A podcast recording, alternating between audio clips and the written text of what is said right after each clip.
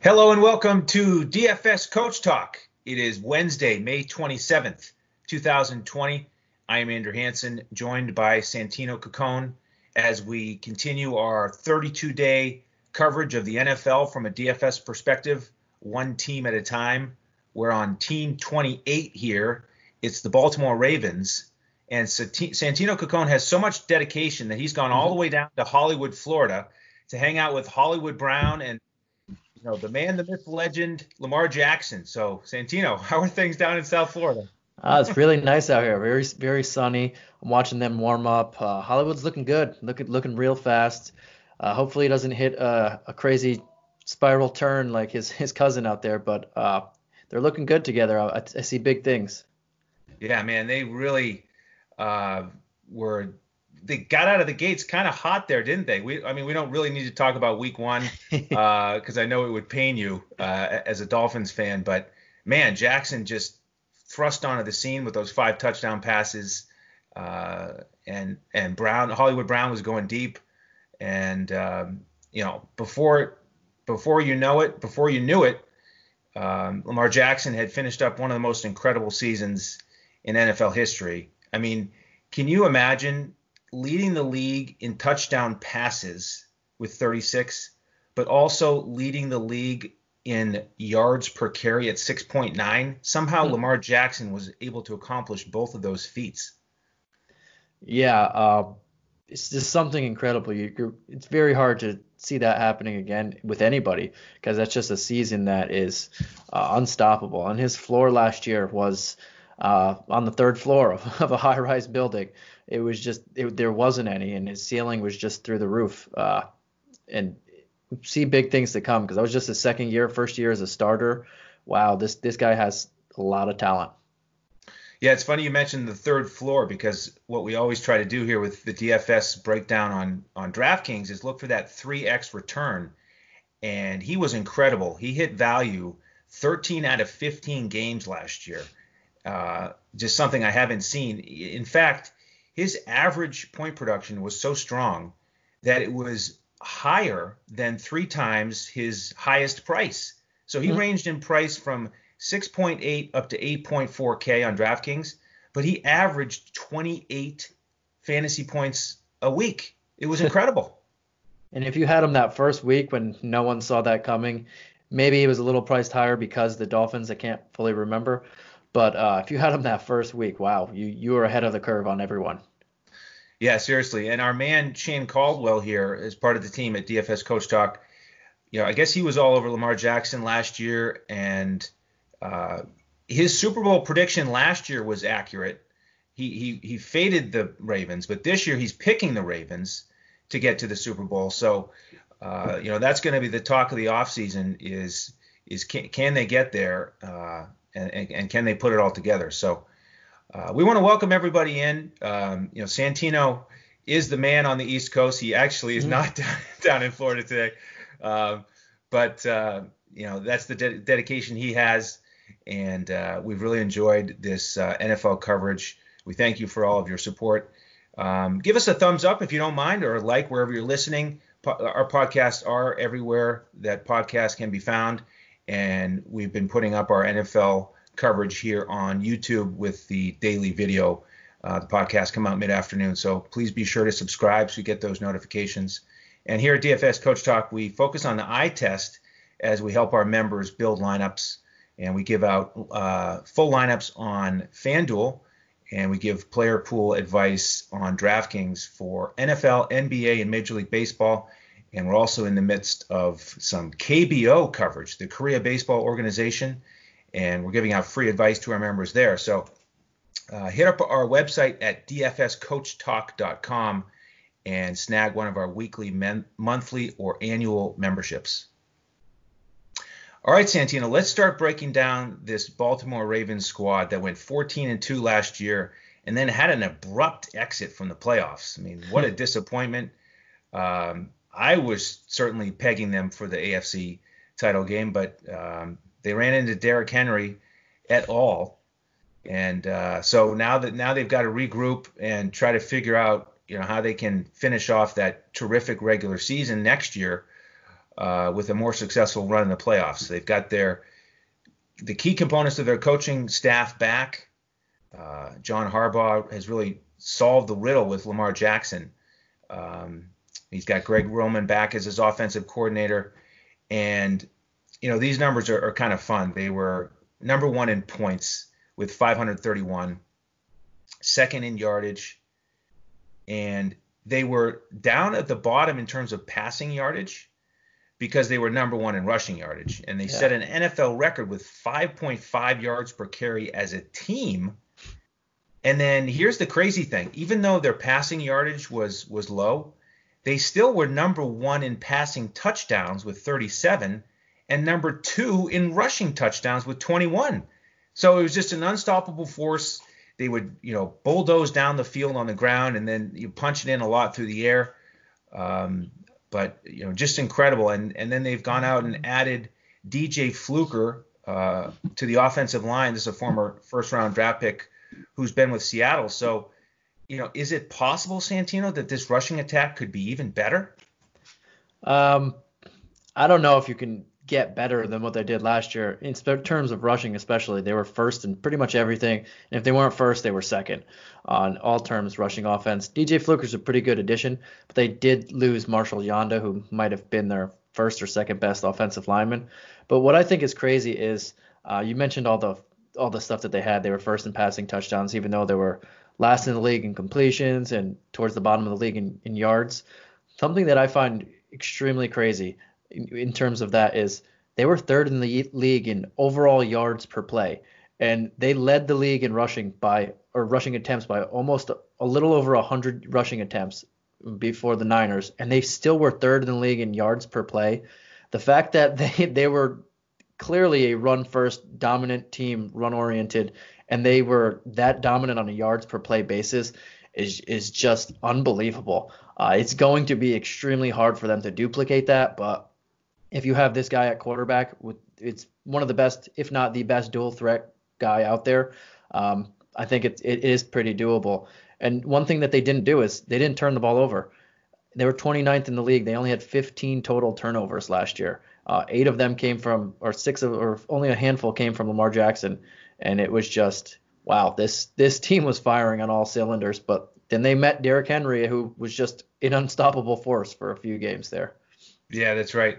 Yeah, 29th in in turnovers in terms of the 29th most. So they ranked third in that category, and they won that turnover battle by 10, and that was certainly part of the formula. But you're right with a with a team that's that heavy in the rushing game, you normally think that their their average play is not going to be top three in the NFL, but they just gashed everybody on the ground and Jackson was unstoppable. So, man, what, what a formula. And, you know, you talk about Jackson and, and the way he protected the ball. You know, that first year when he got the late starts, uh, he only he only passed for six touchdowns. He had three interceptions. Mm. And so what he did last year was he doubled his interceptions from three to six, but he multiplied his touchdowns by six. he went from six to 36, and then only only five fumbles despite all those carries. So just tremendous. Yeah, you know, our hats go off to Lamar Jackson. Congratulations on an incredible season. And you know, Santino, the defense wasn't too shabby either. they, no, they only it's gave a, up 17 points a game, which was third overall. Yeah, I mean that's how you win 14 games. You you have a an offense that can't be stopped when they're running the ball, uh, a quarterback that was taking care of the ball, and then a defense that wasn't too bad themselves. Like you mentioned, total defense and points, yards, uh, turnovers, they were all towards the top. Uh, they had 12 fumbles re- recovered, 13 interceptions. Uh, this team not only was holding you down, but they were they were causing turnovers and they were making big things about it. And they only gave up 276 first downs, which was second best in the league.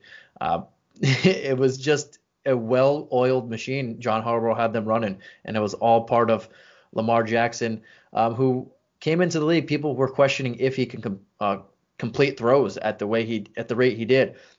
But he showed that if if you have to if he can get out on the edge, especially with every everybody on the rushing attack, uh, if he can get out on the edge and, and you have to play one-on-one coverage, uh, he was making throws and he was making people pay.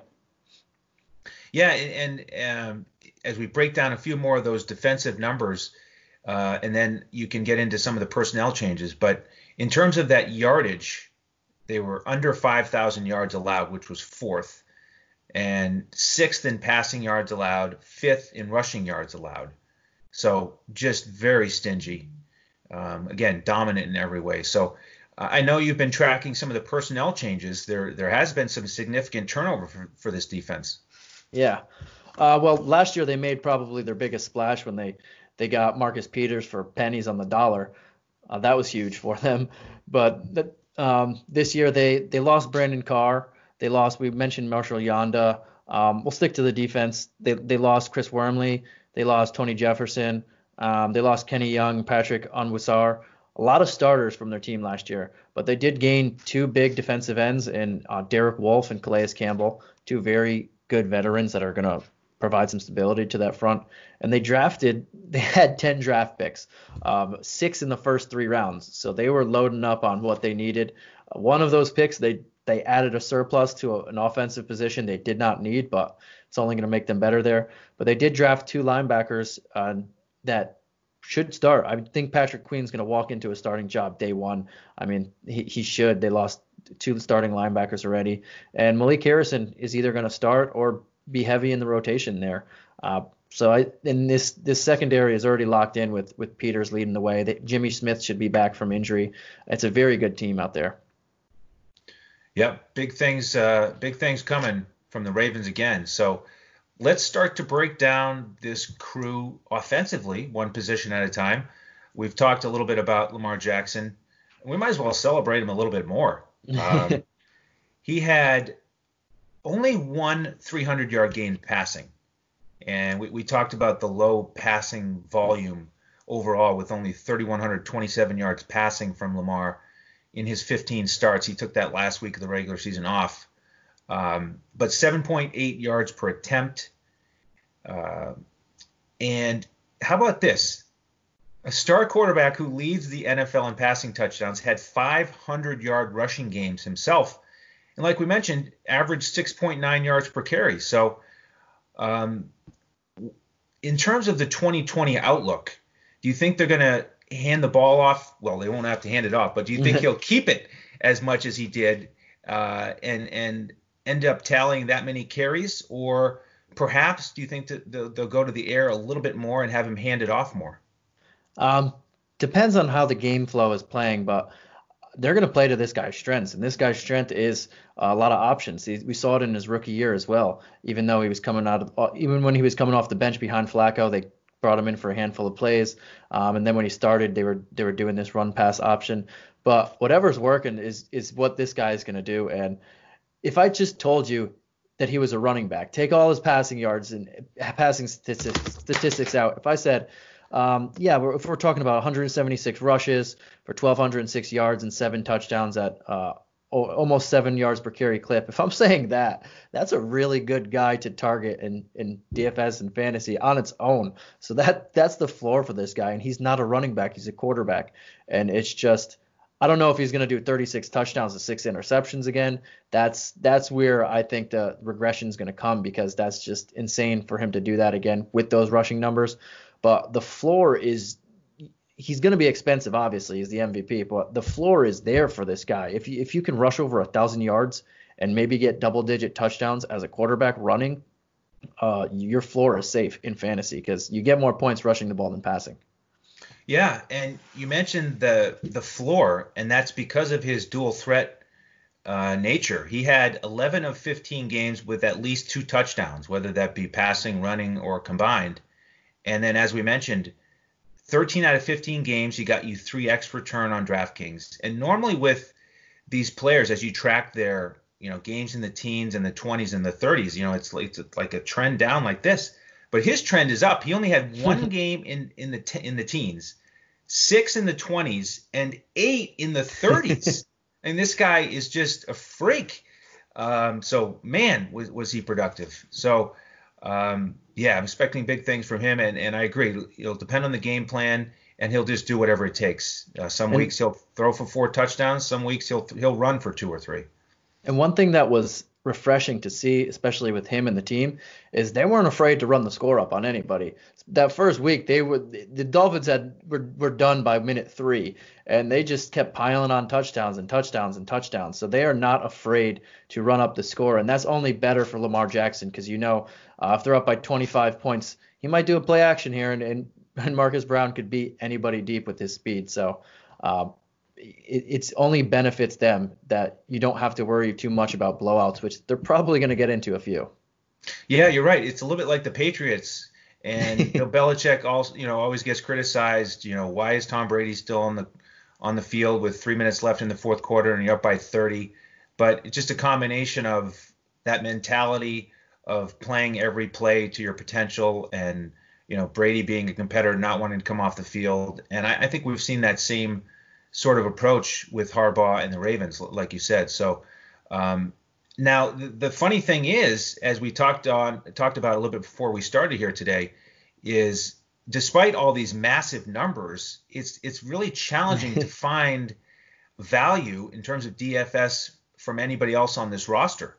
And we'll, we'll get into that in a minute. But first, we'll we'll just touch on RG3 uh, I'm glad for his sake that he found uh, a situation that makes sense. He's the perfect backup to Lamar Jackson, and he got a start in the last game of the regular season last year. Uh, he didn't need to pass much. They beat uh, the Steelers easily, but he ran it eight times for 50 yards. So he sh- he showed he still has that dual threat uh, capability. And you know, I was surprised to see. I didn't realize what his 40 time is. Do you remember what that is? Can you guess? I think it was under four four, I believe. Yeah, it was four three three. yeah, that was before all oh, the injuries. I know. Yeah, just a shame. But you know, man, what what a weapon. So um, he's got uh, career numbers of 9,000 passing yards, 43 touchdowns, 28 picks. Um, and then career, he's got 1,740 yards rushing with 10 touchdowns. So again, really nice complement to Lamar Jackson if if he gets out there for a start or two. Yeah. And the cool thing about it is, I know he's not going to put up Lamar Jackson numbers, but they don't have to change their offense because he is pretty similar to Lamar Jackson. And he was Lamar Jackson before he got hurt and everything. But you keep the same offense, you have the run pass option, and it, it's pretty good for everybody involved. Yes, it is. Now, we, have talked about this rushing attack overall that certainly was led by Lamar Jackson. But uh, let's start to break down this group and you know figure out where we can find some value Mark Ingram is the first guy that comes to mind, the lead back who got a thousand yards and ten touchdowns, but he was pretty balanced. You know, not not as explosive as Lamar Jackson. Uh, what are your thoughts on Ingram from a DFS perspective?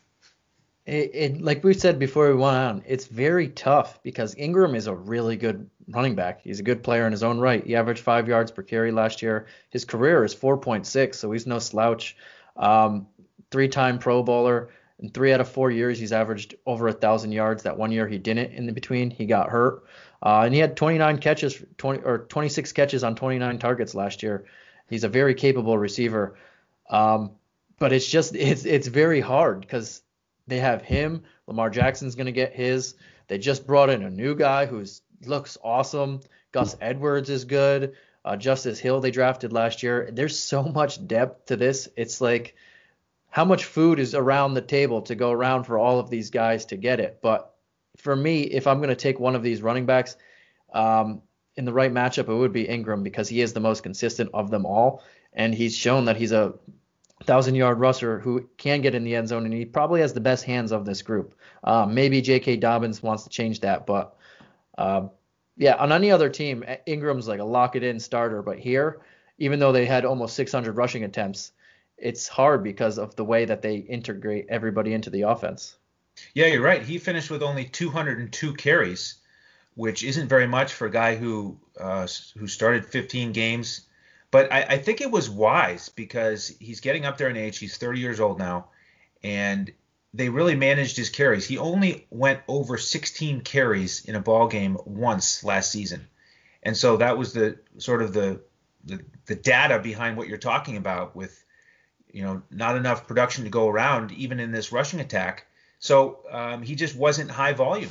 But as you mentioned, five yards a carry, um, he only ended up with 400 yard rushing games, and Lamar Jackson had five. So just a strange situation for a lead running back who gets five yards a carry and 10 touchdowns to be overshadowed so much by the quarterback. But um, that's what it was like last year as he managed to hit value five out of 15 weeks on DraftKings.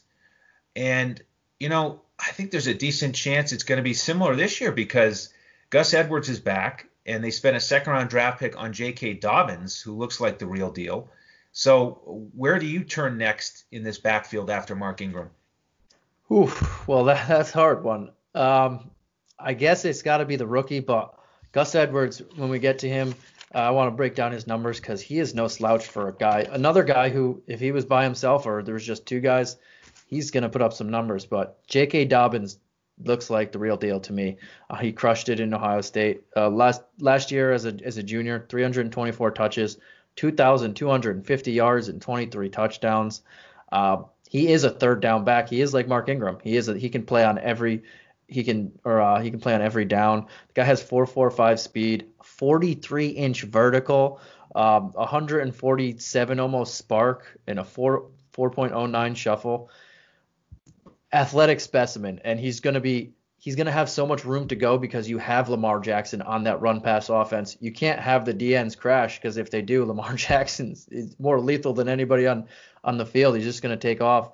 Um, at 5'10, 210, at 4'4 speed, this guy looks like the real deal and he doesn't have to be in year one because they have so much depth. It's it's crazy. Yeah, another guy who sounds like you with the athletic profile. You should have you should have gone out there on the field with Hollywood Brown and, and Lamar Jackson. Maybe they could have found a spot for you in this backfield. But yeah, I guess he has the experience, the recent experience at Ohio State to go off of, and I, I, I like how he's so strong in between the tackles and you know, tons of yards after contact. I mean, really physical. 73 forced missed tackles last year. So just fits into this this scheme and this mentality in Baltimore really well. Um, and and I think a, a terrific selection here as the lead running back of the future. So yeah, we'll have to wait and see, you know, how much he gets in terms of like the first six eight weeks of the season, because we do still have Gus Edwards. So uh, talk to me about those numbers that stand out for you with with Gus. Yeah, and it's the same with Dobbins and everyone. It's very hard to play them because there's just so many of them, and you, especially Dobbins, he's as a rookie and as this whole situation's going on, I can't play him early in the season. Uh, but if I knew he was getting 15 to 20 touches, I would love to play him. But in terms of Edwards, two years in the league, he's averaged he's had over 700 yards both years, and he's only started a handful of games that first year when um, when he took over and when Lamar Jackson took over as well. But both years, 5.2 yards per carry, and then last year 5.3 yards per carry. Uh, this guy's no slouch. He, he's an effective change of pace back. He averaged more yards after contact than he does before contact. Uh, another big bruiser, and you just you don't want to you don't want to chase around Lamar Jackson all day and then get beat up in between the tackles by these guys. Um, but this guy, if he had, if he was on his own team, another guy I would like to target in fan or DFS and fantasy because he's not going to become expensive for you. Um, and if they didn't add Dobbins, I'd like him as a cheaper play to steal some touchdowns from Ingram or Jackson when you know that they're going to have a big lead and then they'll play him more than Ingram down the stretch. But now that they do have Dobbins, and I'm assuming Justice Hill might even get more involved this year, it's just hard to count on these guys. It, it's it's one of those situations where there's too much of a good thing that it hurts us. Yeah, it's well said because last year without Dobbins, guy averaged over five yards per carry, played every week, but he only hit value twice, even though his price was low. It never got above 5,000 on DraftKings. But you're right, it, it just never paid off. He just didn't get enough touches.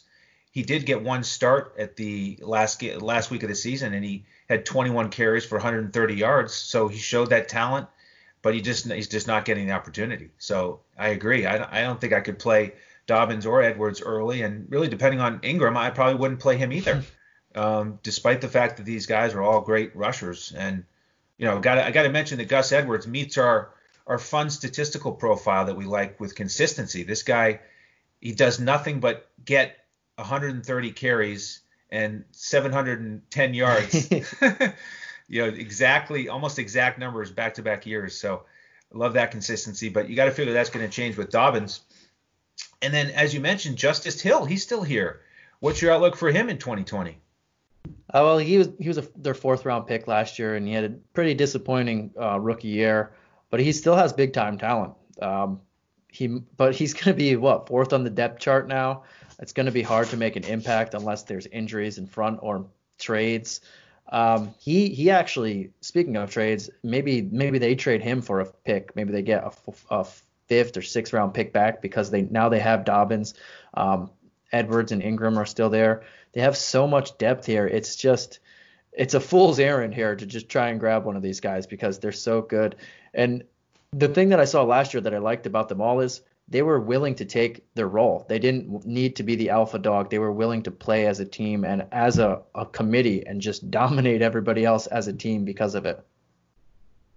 Yeah, you're right. I mean, Hill would be the perfect trade bait. I mean, we can think of teams that would could use a little bit of depth, like know, we talked about Cincinnati and uh, you know how they only go too deep over there with Mixon and Bernard, but you, you know you got to figure that Ravens aren't going to trade with a division rival, but you know, there's other teams out there where you know they could certainly get something back for Hill.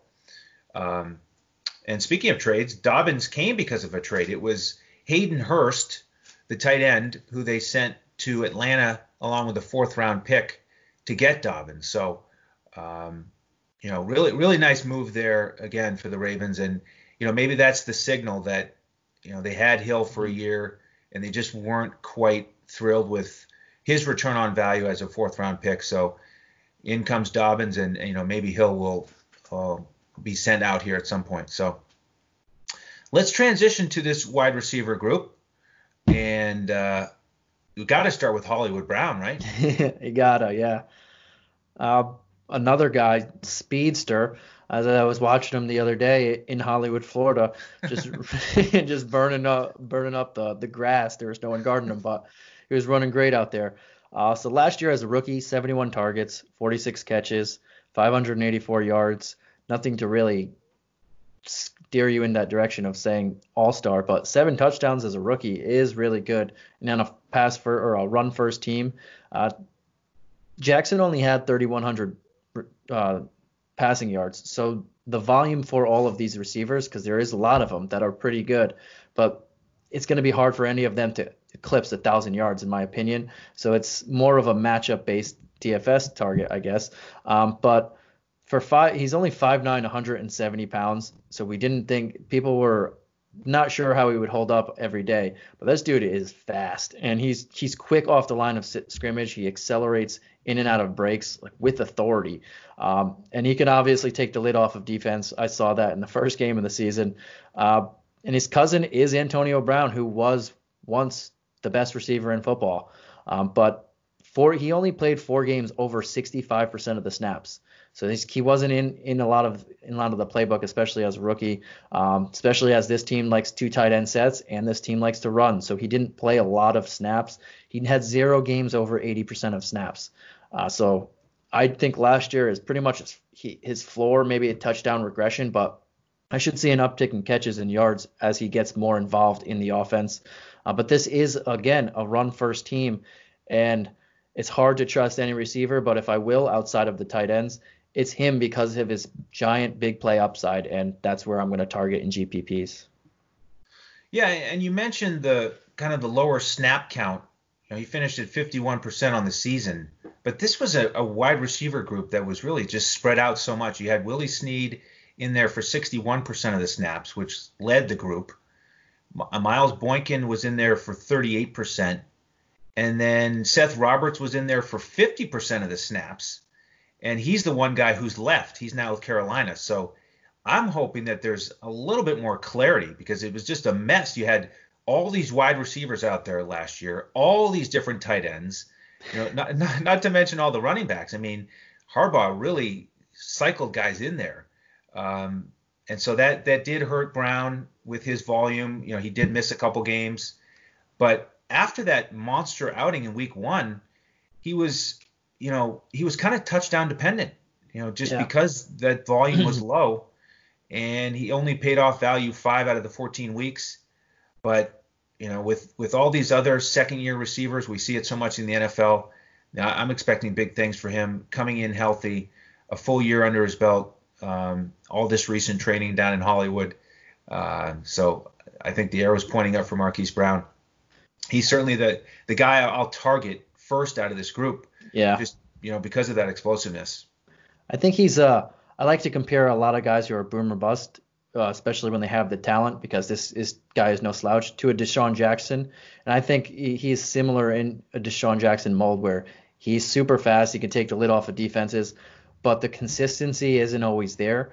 And if you're trying to play him in a cash game, it's not the smartest thing. But if you're trying to go for that big play touchdown upside, then that's where you want to target him because uh, he, I mean, he he has that. He is the most explosive player on this team but it's just a matter of are they going to get the ball to him because they are they ran 600 times last year and I think they're going to try and do it again if they can.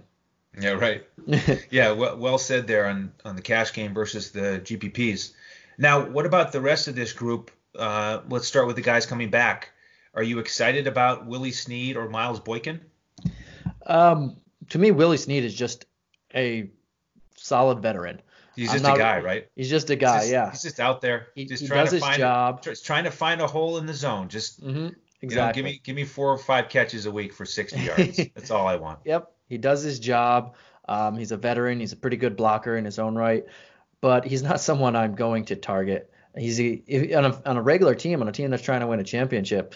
Yeah, uh, I would like you to be my third, fourth receiver. That's quality. That's quality depth right there, and a reliable veteran.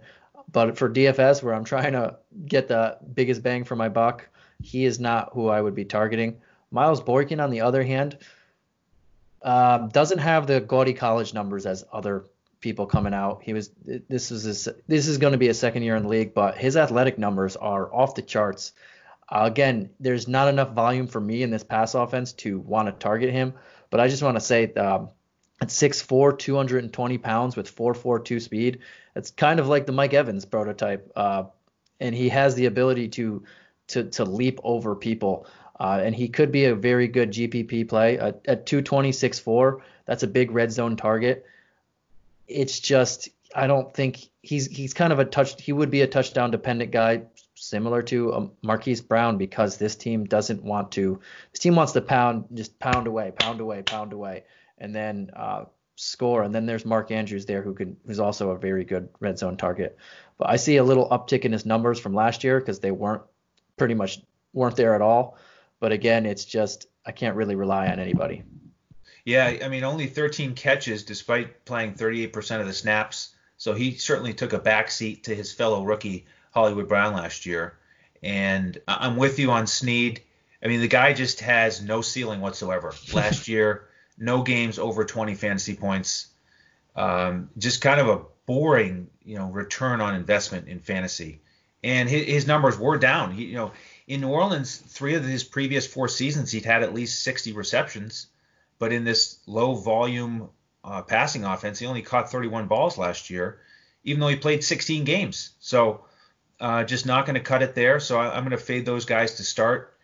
Um, now, before we get to the tight ends, we do have two rookie uh, options that we can add to this mix.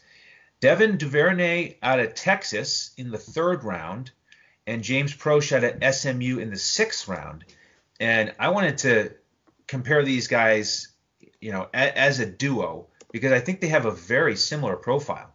Yeah. Um, you know, in terms of size, 5'10", 200, 5'11", 201. Um, you know, Duvernay good speed at 4.39, but the, the strange thing about him is that he looks more like a running back than a wide receiver. yeah, yeah he's phys- he's a big physical guy. Yeah. Uh, he another person who can just he breaks tackles and he's he's dangerous in space. Um, but like you said, he, he's he's super fast too, and it's it's just he's kind of similar to a lot of these guys who are big and physical, but they're fast on this team, and that's how they like to play. But one thing I saw about him, he only dropped five of 244 intended passes uh, at Texas. Uh, he doesn't drop anything. So he's a speed guy who can take the lid off you. Uh, he's dangerous in space, and he's sure-handed. But again, uh, on another team, maybe I would go after him this year. But there's a lot of guys on this in this group that do that. Yeah, and uh, you know, I'm glad you mentioned the, the lack of drops. Um, and it's the same thing with Proche. Proche had only uh, nine drops with 312 career catchable passes. And so, really, a very similar ratio. They, they, they don't drop the ball. Uh, Duvernay was a little bit better at breaking tackles. I think that's really the main difference between these two. He had, he forced 23 missed tackles last year. Uh, Proche only 11. Uh, and, and, then the other difference is that Duvernay played 99% of the s- snaps out of the slot, and I think this is a wise investment in, in for the Ravens to get a guy like this who's physical and fast in the slot. I, I think, you know, I'd be more excited about him long term than Snead at this point for sure. so you know, let's see if he can you know get get the playbook here, and he can also you know run out of the backfield, wildcat, jet sweep. I mean, they're just going to get the ball in this guy's hands.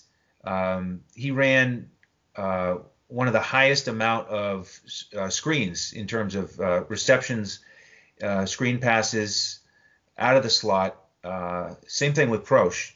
Um, so I think it's great that they take two guys with a similar uh, profile and hope that at least one of them pays off. And you got to figure that Duvernay will get the first shot at it. So if again, you know, I've mentioned this a couple times. If we have a preseason um, I, I take a shot in him, take a shot on him in the preseason, and yeah. maybe not the first couple weeks of the regular season, but uh, I think a, a, player that fits this profile, who's reliable and fast in the slot, could be a real upgrade for this offense. Yeah, uh, I like that preseason call because you know he's going to get more playing time, especially in the preseason. Uh, he, he does. Th- both of them kind of thrive in traffic, and they like to get physical. So uh, I, I, like this investment too. And it's kind of funny, their receiver group, I mean, their tight end group, their running back group, they all don't play a ton of snaps in as, as you would if you were a featured wide, a number one wide receiver or number one running back, but they're all willing to sacrifice for the greater good of the team. And uh, if they didn't get, if they didn't run into Derrick Henry last year, they might have been the ones holding up the trophy. Yeah, it was one of the strangest games uh, because the Ravens they had no trouble moving the ball down the field. It was just those weird fourth down plays that they didn't convert, and you know everything fell perfectly for the Titans. So very strange. Um, I also I did want to mention Marquise Brown in that game in the playoffs. He had seven catches for 126. So you know that stood out to me as again the leader of this wide receiver group, who you know had some bumps along the way in his rookie season, but then when the pressure was on um, Lamar Jackson was looking his way often in the playoffs. So I think he'll build off of that. Hollywood not folding to the pressure makes sense. right. so let's talk about this uh, tight end group next because you know this is another one of those positions where it was just a mess last year because you know Hayden Hurst was he got uh, 41% of the snaps and 30 receptions. Nick Boyle had uh, Nick Boyle had 70% of the snaps and 31 catches. And then Mark Andrews, you know, he's obviously the best receiver in the group. He was out there for 41% of the snaps and managed to get 64 catches. So with Hayden Hurst gone, uh, how strong, how, how confident do you feel that Mark Andrews can improve on his season numbers from last year? Um, pretty confident. Uh, I like Marquise Brown as the biggest upside guy, but if there's a safe receiver, tight end, whatever, pass catcher, whatever you want to call them in this group, it's Mark Andrews. He's he's shown in the last year and a half with Lamar Jackson that they have a connection there. There is something there with him that, uh, especially in the red zone, that he's he just likes him. So the funny thing that you, you mentioned the snap counts last year, Mark Andrews never once played over 57% of the snaps in any game. Um, every single game of of the regular season, Nick Boyle played more percentage of the snaps than Mark Andrews. That's insane. And then you think of the what he put up as the de facto pretty much number one target on the team. 98 targets, 64 catches, 852 yards, 10 touchdowns. Uh, at 6'5", 256, this is a big, massive body uh, red zone target but not just a red zone guy. He's he was creating a lot of separation down the seams, kind of like a a, a wider Gronk, uh, just running down the seams, getting open on the run pass options, on the play action fakes. Um, Ten games with seven plus targets as a tight end. uh, give me that all day on a team that needs to score and there's so much uh, like depth around every position. This is the one guy that was the most consistent. Uh, even if you throw in the running back situations, Mark Ingram, there was no one more consistent besides Lamar Jackson than Mark Andrews on the team. Yeah, I agree. I, am excited about Mark Andrews. I, am excited that there's going to be more clarity without Hayden Hurst. You know, I mean, they had a lot of two tight end sets last year, but I mean, it's it's significant. A guy like Hurst with 30 catches and two scores being out of there. Let, let's give a few more targets to Mark Andrews, um, a guy who did pay off in fantasy, hit value six times, but he also had the good ceiling. He started out with a bang. He had those early weeks of 27 and 28 and then down the road he had a 23 and a 27. So, you know, terrific production for a tight end. Uh, I like him in cash games and GPPs. Boyle, I, I don't think I'll play much, you know, in, unless it's a very unique situation. Um, but the nice thing about Andrews is that he really stepped up when you thought he would step up against the teams that are weak against the tight end, like Cleveland, Cincinnati, Arizona. You know, we could invest in him last year hoping for a big game, and he got it and I'll certainly go back to the well uh, again this year with him. Yeah. So I, I think he's just the safest option um, as a skill position players on this team, obviously outside of the MVP, big trust. but uh, Nick Boyle, on the other hand, this was his best receiving year in the league. He was uh, he drafted in 2015, but 31 catches, 321 yards, two touchdowns. Those were his first two touchdowns in the league uh, in five years. So he played pretty well again. And I think, but he's a he's a second fiddle. He's more of a blocking tight end. He's they're probably going to run a lot of two tight end sets with them. Uh, take out Hayden Hurst's snaps, and it's probably going to go both to them because they do like to run the ball. They want the extra blocking and they want the extra lineman out there. So I can see him getting maybe out snapping Andrews again, but um, I wouldn't want to target him on on DFS. But he it was his best year ever. So uh, maybe there's something there on if you're taking a quick hail mary and you only have a couple thousand left. But besides that, you can leave them alone. Right. Absolutely. Well, uh, before we transition to one more look at the draft, Santino, for the folks out there who want to know about your whereabouts and, and track your travels across the country as we break down the NFL, where can everybody find you on Twitter? You can find me at Santino Caccone. That's at S A N T I N O C A C C O N E. Excellent. And you can find me on Twitter at at Language Olympic. Uh, so Santino, we've talked a lot about the second round draft pick here, J.K. Dobbins. Uh, we've talked a fair amount about their two receivers that they picked up in the draft. Uh, any final thoughts on uh, some of the other picks, uh, including on the defensive side? Yeah, so their first round pick was Patrick Queen, and they also drafted Malik Harrison in the third. Kind of touched on in the beginning. Uh, their Patrick Queen's going to start probably at middle linebacker day one. Malik Harrison might start on the weak side. Um, if not, he's going to be prominently into the rotation from day one because they did lose two starting linebackers from last year. That that's going to be an interesting spot for them. Uh, they they have Marlon Humphrey, Marcus Peters, Earl Thomas, Jimmy Smith. Uh, this secondary is set, and they brought in Calais Campbell, Derek Wolfe. This this front seven or this the front uh the three and their three four is, is pretty set. It's going to be come down to those two guys because Matt Judon, uh, Pernell McPhee, those those are really good guys.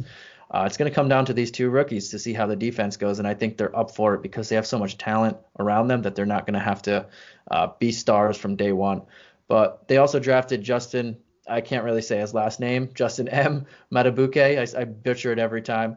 Uh, defensive tackle. He's going to pretty much rotate in probably on day one. I don't know if he'll overtake Derek Wolfe, but he should rotate in and play a pretty significant role there. Um, and then they they drafted two linemen, Tyrell Phillips or Tyree Phillips and Ben Bredeson. One of them might potentially get a starting job. Uh, I, am assuming DJ Fluker has the inside job at the guard spot, but one of them could overtake him or Ben Powers. And um, yeah, they they they drafted 10 guys, so there's there's a little bit of turnover, but the the core pieces are still in place for this team to win another 14 games. Yeah, absolutely. Uh, it's going to be exciting to see how it all comes together, and um, I wanted to give everybody the update on the schedule here as we wrap up the draft coverage of the Ravens as we, and we wrap up the AFC North, we are going to transition straight to the AFC East. Oof, and the best division in football. and we, we have to give Santino the day off tomorrow to, to prep for the Dolphins on Friday. Uh, that's his team. He knows that team inside and out. He'll probably be back in Florida for that podcast. um, Santino, do you want to give everybody a bit of a preview of, of, of what to expect? I mean, what you might be wearing, um, you know, how much excitement everybody can expect as you break down Tua? Oh, well, the Tua excitement is going to be evident. The rest of the team, uh, just just just somewhat excitement. I, I know what is in store for the season it's not all sunshine and rainbow, but the future is bright with with that introduction of Tua. We might have to play the oh, and put a halo over, but uh, yeah, I'm gonna be I'm very excited. I can't wait for to I can't wait to see him play. I just we needed something, some positive momentum for the future, and we finally have it. That's right. Uh, and as the listeners know, it's always sunshine and rainbows with Santino Caccone on the show. So thank you again for your excellent work on the Ravens. I had had fun. Uh, and as I mentioned, uh, check back in tomorrow, everybody, as we continue our daily coverage of the NFL from a DFS perspective as we transition to the AFC East. And that's going to do it for today. On behalf of Santino Caccone, I am Andrew Hanson. Thank you so much for joining us here on DFS Coach Talk.